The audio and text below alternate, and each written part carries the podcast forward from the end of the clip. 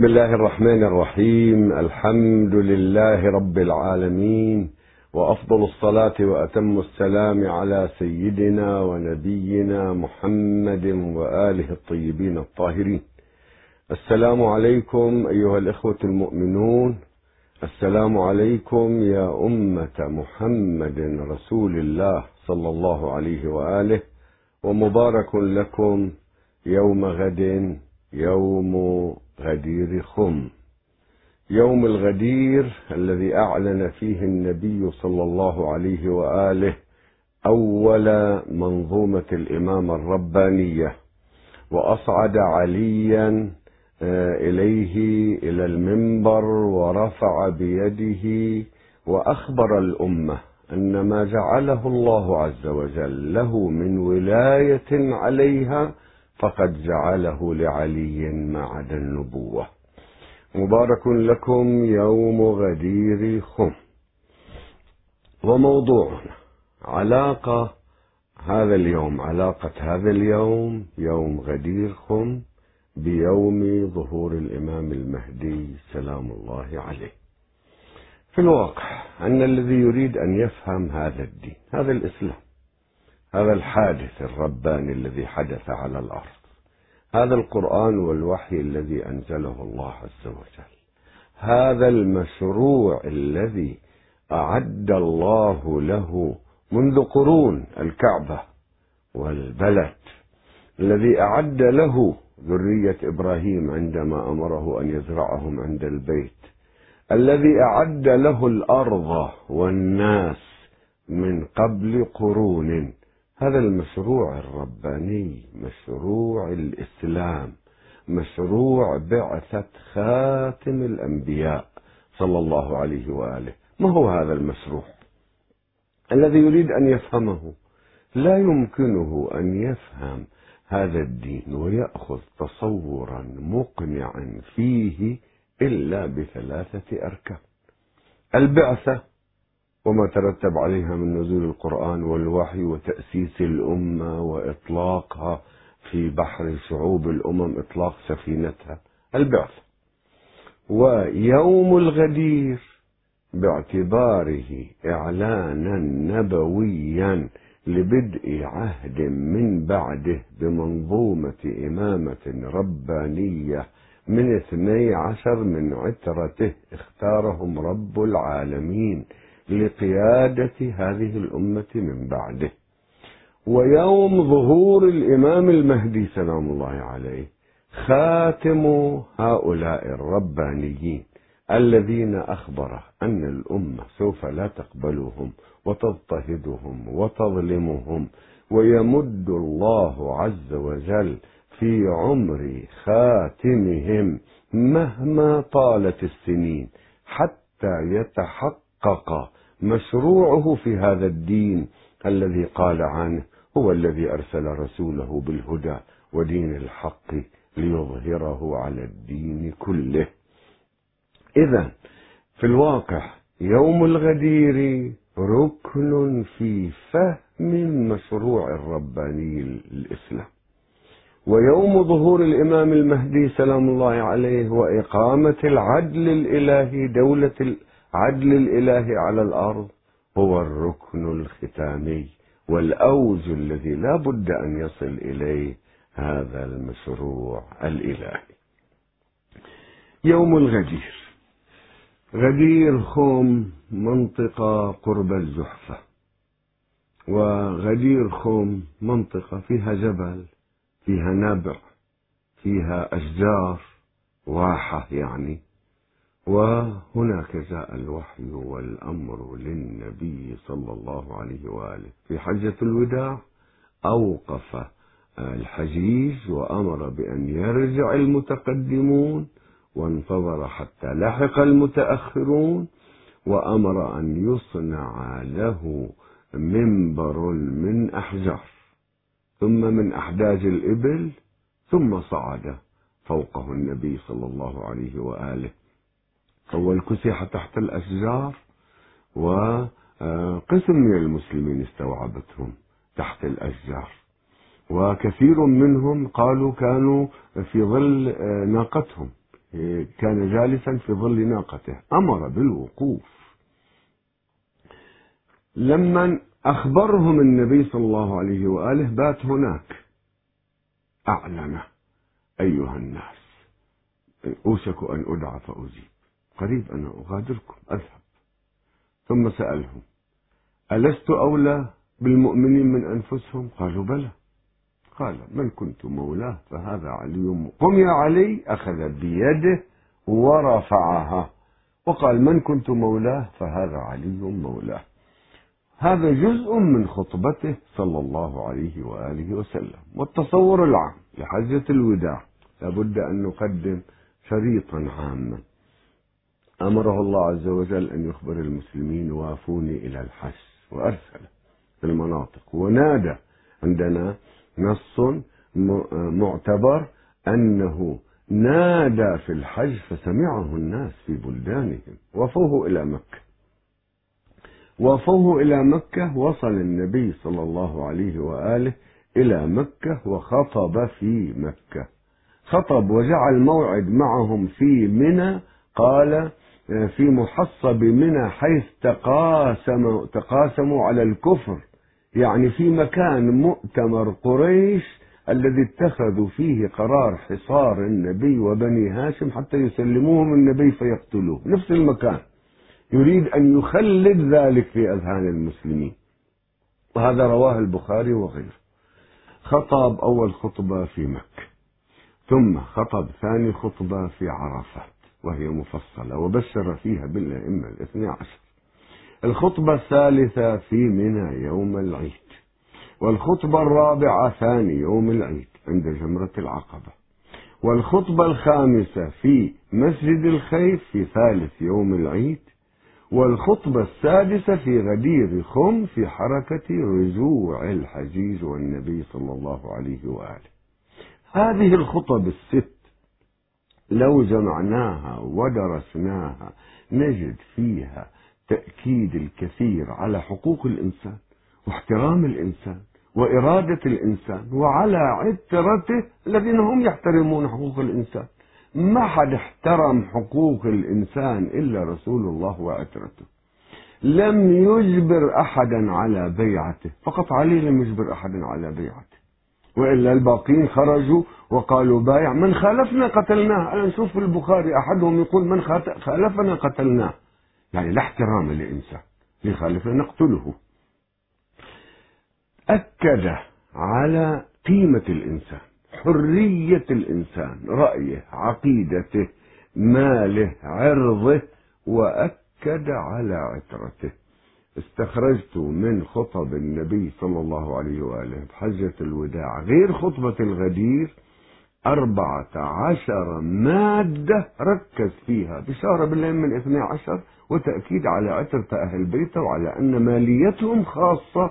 يقول في مسند أحمد وهذا من العجائب يقول في منى كان يقول لهم الصدقات على أهل بيتي حرام حرم الله عليهم الصدقات شرع لهم مالية خاصة لهم. عجيب يعني التمييز يقول وأخذ وبرة من الناقة وقال مثل هذه حرام عليهم.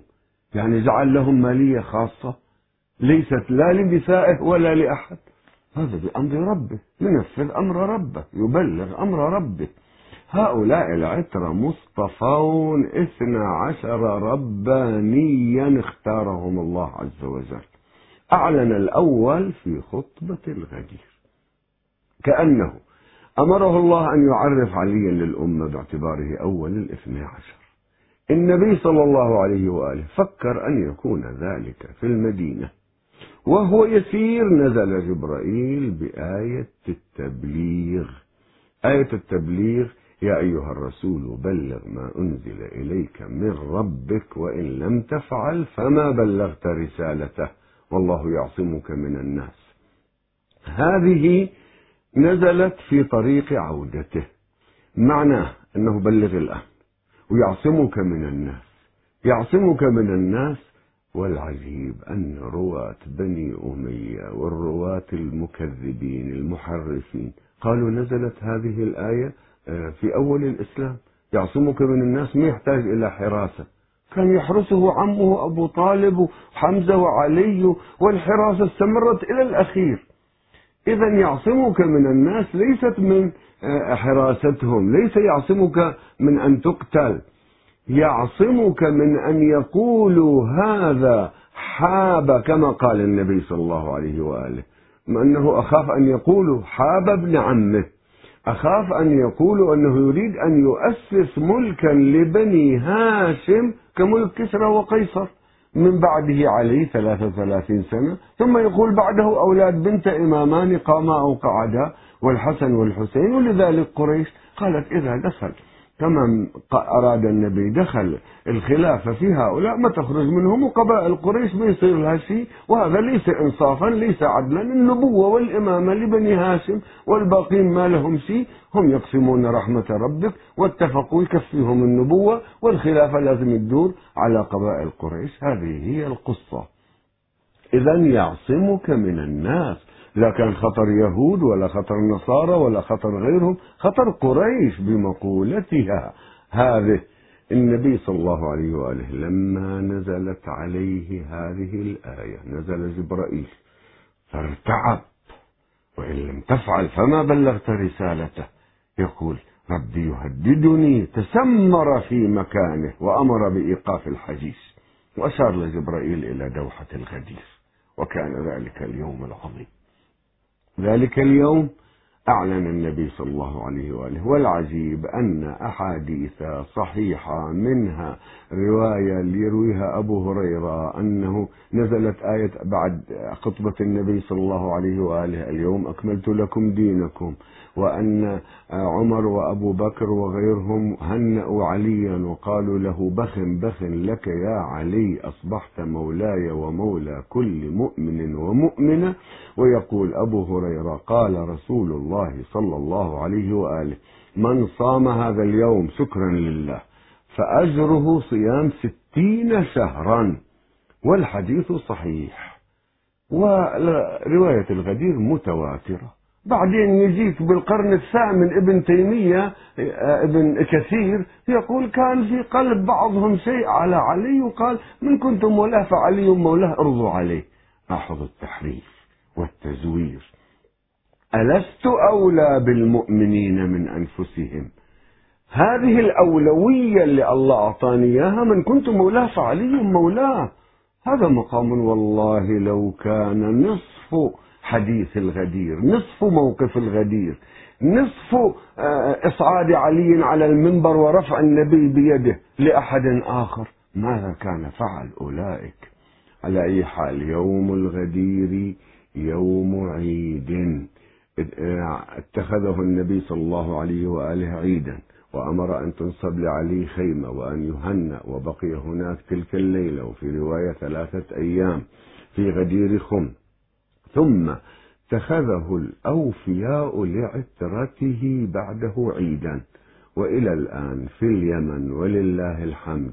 عيد الغدير يسمونه عيد الغردة وهو رسم من زمن النبي صلى الله عليه وآله يأتون فيه من القرى والأرياف أفواجا بأناشيدهم بأشعارهم وبزخات الرصاص ويجتمعون في أرض الغدير في صعدة ويخطب الخطيب. والناس تضيف الوفود الآتية ثلاثة أيام يحتفلون بعيد الغدير وإن كان بعض احتفالاتهم يزخ الرصاص والنساء تنذر الرصاص وتنظرون الحلويات وغيرها وغيرها لكن هذا عيد ثابت في الأمة. وقرب الجحفة صعدة قريبة من الحدود السعودية على حدود السعودية آه، في آه، قريبة من الجحفة. إذا عيد الغدير عيد ثابت في الأمة روايته متواترة أحاديثه صحيحة وعندنا أن الله عز وجل أمر رسله أن يتخذوا يوم نصب, نصب وصيهم عيدا. والأمة الإسلامية احتفت بهذا العيد. في العالم الشيعة في العالم يحتفون بهذا العيد. والإحتفاء الأكبر فيه سيكون على يد المهدي صلوات الله عليه الذي يبين للعالم يبين ظلامة أهل البيت عليهم السلام. نحن منظومة إمامة ربانية آه، فينا مشروع إلهي. قريش ما خلتنا اضطهدتنا قتلتنا نحن وأنصارنا شردتنا. فادخرني الله عز وجل ولم يسمح لهم بقتلي حتى آه، يتم نعمته. حتى يبلغ أمره والله بالغ أمره أمره ولكن أكثر الناس لا يعلمون. الإمام المهدي روح له الفداء يكشف تاريخ الإسلام يكشف الظلامة يكشف ظلامة علي عليه السلام ظلامة آه، آه، فاطمة الزهراء ظلامة أهل البيت عليهم السلام ويظهر المعجزات للعالم ويقيم دولة العدل الإلهي. سلام الله عليه. فارتباط يومه بيوم الغدير ارتباط أساسي لأنه يوم الغدير إعلان الرجل الأول من منظومة الإمامة ويوم ظهور الإمام المهدي سلام الله عليه إعلام إعلان آه، آه، ظهور الثاني عشر المبشر به. من رسول الله صلى الله عليه وآله الموعود لإقامة دولة العدل الإلهي في الأرض لتتويج جهود جده وأجداده الطاهرين صلوات الله وسلامه عليه. أيها الإخوة الأعزاء الإمام المهدي روح له الفداء ما يطرح الأمر طرحا مذهبيا طائفيا يطرح الإسلام على واقعه على واقعه واقعه أن هذا الدين أنزله الله على رسوله ومن بعده مثل من بعد إبراهيم ذرية بعضها من بعض يقولون يجعلون بعضهم أولاد بعض. هذه مسألة الأسرية الأسر الربانية المختارة إذا الله اختارهم ماذا نصنع؟ ذرية بعضها من بعض. بشر بهم عترته أئمة معصومون يختلفون عن الأسر الأخرى. ويا إخواني الأعزاء الأمر عندما يصدر فيه الحكم من الله عز وجل يختلف قال لي الله عز وجل إذا أمرني قدس هذه الأسرة.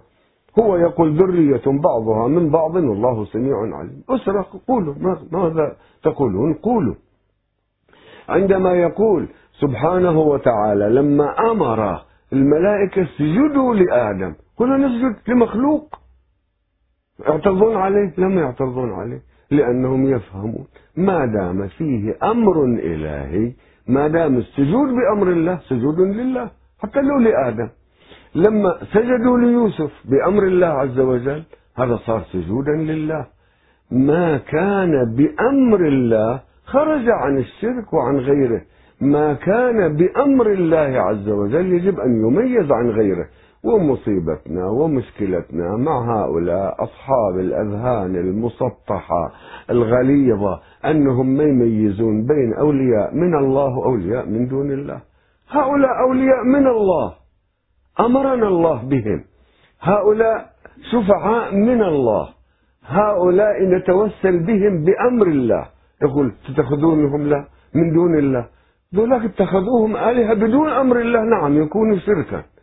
إذا إذا نصبت إنسانا وأطعته أنتم أنداد أهل البيت هؤلاء من دون الله أما أهل البيت من الله. الذي تتخذه إماما تتخذه رئيسا تطيعه إذا بأمر الله هذا صار منسوبا إلى الله عز وجل وهذا توحيد كامل. إذا أنت نصبته أنت إذا هذا من دون الله. هؤلاء بالجاهلية الذين عبدوا الأصنام قالوا يقربون إلى الله هؤلاء من دون الله. لكن لما الله أمرنا يا أيها الذين آمنوا اتقوا الله وابتغوا إليه الوسيلة. هؤلاء من الله يقربون إلى الله. من هم الوسيلة؟ غير محمد وآل محمد صلى الله عليه وآله. من هم الوسيلة؟ لا يوجد أقرب منهم. هم الوسيلة هم بأمر الله. وغيرهم من دون الله. إذا اجهد ما شئت. في اتهامنا لن تستطيع لأن النص النبوي الوحي الرباني بولاية علي عليه السلام بأمر الله. انتهى الأمر. انتهى الأمر. ولاية أهل البيت بأمر الله. إطاعتهم فرض إطاعتهم بأمر الله. ما دام هم كالقرآن. معصومون. القرآن لا يأتيه الباطل من بين يديه ولا من خلفه. وهم مثله لا يأتيهم الباطل. ما دام إني تارك ما إن تمسكتم بهما إني تارك فيكم الثقلين. انتهى الأمر. صاروا من الله. تنصب غيرهم مقابلهم صار من دون الله. إذا تكلم إذا عندك شرك تكلم في من نصبته في مقابل أهل البيت عليهم السلام وليس فيهم.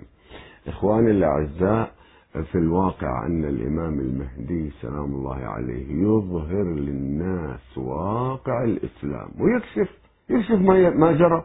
ويظهر الآيات يظهر العلوم يظهر المعجزات يثبت لهم والله يعلم ما عنده من أجهزة ووسائل حديثة يمكن مخزون. عنده حروب النبي صلى الله عليه وآله عنده السقيفة غيرها غيرها هجوم على بيت علي سلام الله عليه أفلام مخزونة عنده ولما لا؟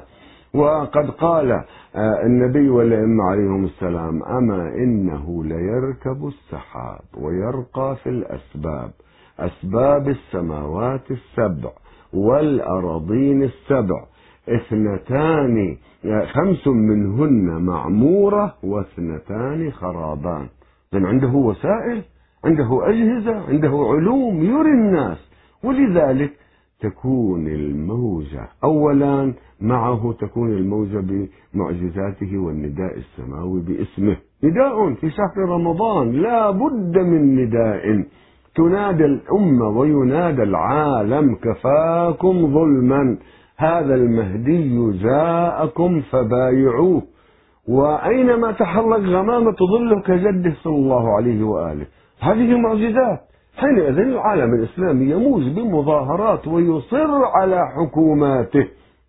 بعض المناطق يسقطون حكوماتهم بعض المناطق يبحثون يذهبون وفودا للبحث عن الإمام المهدي لبيعته سلام الله عليه. ثم تكون موجة عالمية بما يرون منه من معجزات وعلوم وتطوير للعلوم وحقائق. يكشف حقائق لم تكشف. وبه يظهر الله عز وجل. بذلك يظهر الله به دينه على الدين كله. هذه فقرة تتعلق بموضوعنا. عندنا مجموعة أسئلة آه، أيضا تتعلق بعضها في الموضوع. آه، مثلا يقول أنه لماذا آه، لم يأخذ علي سلام الله عليه حقه؟ هذا سؤال أنه لماذا ما نهض لماذا ما قاتل؟ هذا برنامج رباني هو يطيع ربه. ويا إخواني الأعزاء أرجو أن تعرفوا أن الرسول النبي الرسول مطيع لربه. النبي صلى الله عليه وآله ما قاتل في مكة ما مأمور بالقتال وسكت وتحمل وقال صبرا آل ياسر. يقولون لماذا؟ الله يعترض على أولئك أم ألم تر إلى الذين قيل لهم كفوا أيديكم؟ بعض الصحابة المنافقين في مكة قالوا يلا قاتل يريدون أن يقاتلوا بني هاشم يعرفوهم شجعان وأربعين فارس فيهم. قالوا يكتسحون الباقين ويسوي دولة محمد ويصير لنا شيء. يريدون العجلة في القتال. ألم تر إلى الذين قيل لهم كفوا أيديكم؟ أين قيل لهم كفوا في مكة؟ وهؤلاء منصوص عند المفسرين أنهم من المنافقين. وهم المذكورين في سورة المدثر في آية 31 أن في قلوبهم مرض. إذا في مكة كان نفاق. وكان في قلوبهم مرض. يريدون القتال. ما أمر بقتال لما أمر بقتال في بدر رأيتهم يتراجعون وينكصون يقولون ما, ما لنا طاقة ما لك طاقة بقريش ولا تقاتل قريشا وقريش ما ذلت منذ عزة قريش كذا ونحن ما نستطيع لا نريد العير ولا النفير نريد القافلة وما نريد قتال قريش. والله يقول أنه آه، كأنما يساقون إلى الموت. إذا مسألة النبي. وعمله صلى الله عليه وآله. في إدارة ربانية هو مطيع أمر ربه. هو يقول له لعلي يقول يا علي هذا الدين اتباع. يعني عندك أمر إلهي يجي نفذ لا تعترض. أنت ما تعرف الله يعرف. مسألة التعبد والإطاعة في الدين أصل. أما تحلل قل إلا أنا أفهم حتى أطبق لا هذا ما يصح. في الدين لا يصح لأن الإنسان مهما كبر طفل أمام الله عز وجل الله يأمره.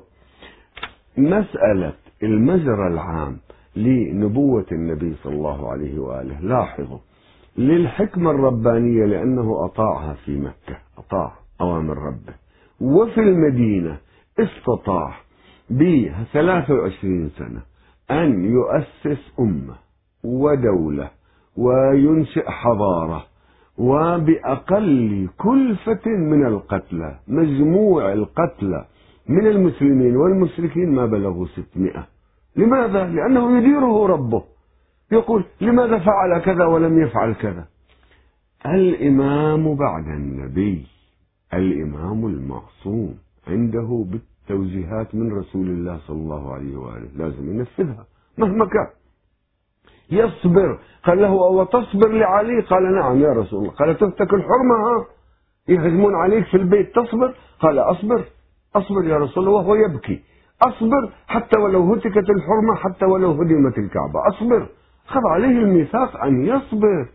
هناك توجيهات من النبي صلى الله عليه وآله وهناك مستواه محتواه إلهام الرباني له وتحدثه الملائكة إذا بس تحدثه الملائكة الصحابي الفلاني تحدث الملائكة والصحابي الفلاني تحدث الملائكة أهل بيت النبي وعلي ما تحدثهم الملائكة لما؟ إذا عملوا أمير المؤمنين عليه السلام موقف أنه شغل نفسه بغسل رسول الله صلى الله عليه وآله وما طالب أبدا يعرف ماذا يصنعون أولئك. ولما العباس قال له ابسط يدك لأبايعك فيقال عم رسول الله بايع ابن عم رسول الله صلى الله عليه وآله. قالوا له لا أنت خايف؟ ليه؟ ليش خايف؟ ما قبل. أيضا مأمور أن لا يقبل. لما هاجموا وجاءوا به أيضا ما قاوم قال انظروا إذا جرد ذا الفقار علي يكون لنا موقف. إذا ما جرد سيفه جيبوه بحمائل سيفه. جابوه بحمائل سيفه. واحتج عليهم بالغدير بغير الغدير احتج. وخاطب النبي صلى الله عليه وآله يا ابن أمي إن القوم استضعفوني وكادوا يقتلونني. وإجا العباس وقالوا إذا ما تبايع نقتلك. إذا هناك توجيهات من النبي صلى الله عليه وآله نفذها علي وأهل البيت عليهم السلام. وهناك إلهام إلهي يعرفهم يأمرهم الله سبحانه وتعالى. في مسند أحمد بن حنبل عندنا لما اشتكوا على علي في اليمن قال يا بريدة إن علي لا يفعل إلا ما يؤمر. يعني إما أنا أمره أو أنه يأمره الملائكة يسمع هتافهم كلامهم. لا يفعل إلا ما يؤمر. هذا أيضا موجود. إذا نحن نعتقد بأن مجرى تاريخ الإسلام عمل المعصوم حجة لأنه لا يعمل إلا بأمر ربه. حتى لو كان ظاهره لنا غير مصلحة لم ينكشف وجه الحكمة وسينكشف وجه الحكمة. ومن ذلك غيبة الإمام المهدي سلام الله عليه والإمام الصادق يقول لمن يظهر يكشف لكم وجه الحكمة وماذا كان يفعل؟ كما أن الخضر كشف وجه الحكمة في بعض الأفعال لموسى عليه السلام. يكشف الإمام لكم وجه الحكمة من غيبته سلام الله عليه. على هذا الأساس نحن نعتقد بأن الإسلام تصور كامل وحلقاته متصلة ونسيج يأخذ بعضه ببعض. لا يمكنك أن تتصور أن النبي بعث ونزل عليه قرآن وأسس أمة ثم تركها هملا لا يمكن وهذا من المحال.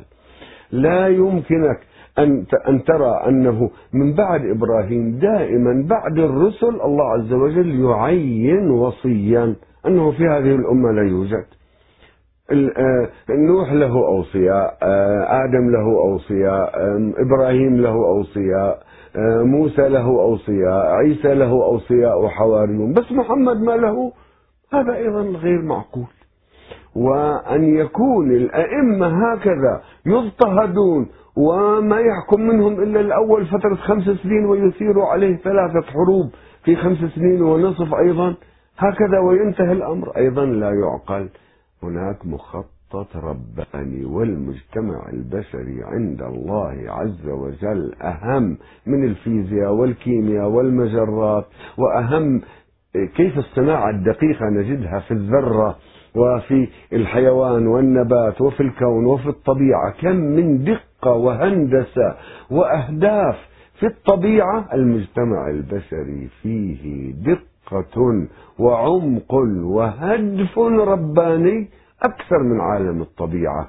إذا ما جرى وما نراه ليس هو على شكله كما نتخيل أنه فوضى ونقص هناك خطة ربانية تجري من البعثة إلى الغدير إلى ظهور الإمام المهدي سلام الله عليه وسيتحقق الهدف الإلهي كاملا غير منقوص وإن فسح مجالا للبشر أن يضلوا وأن يخالفوا وأن يخربوا مدة.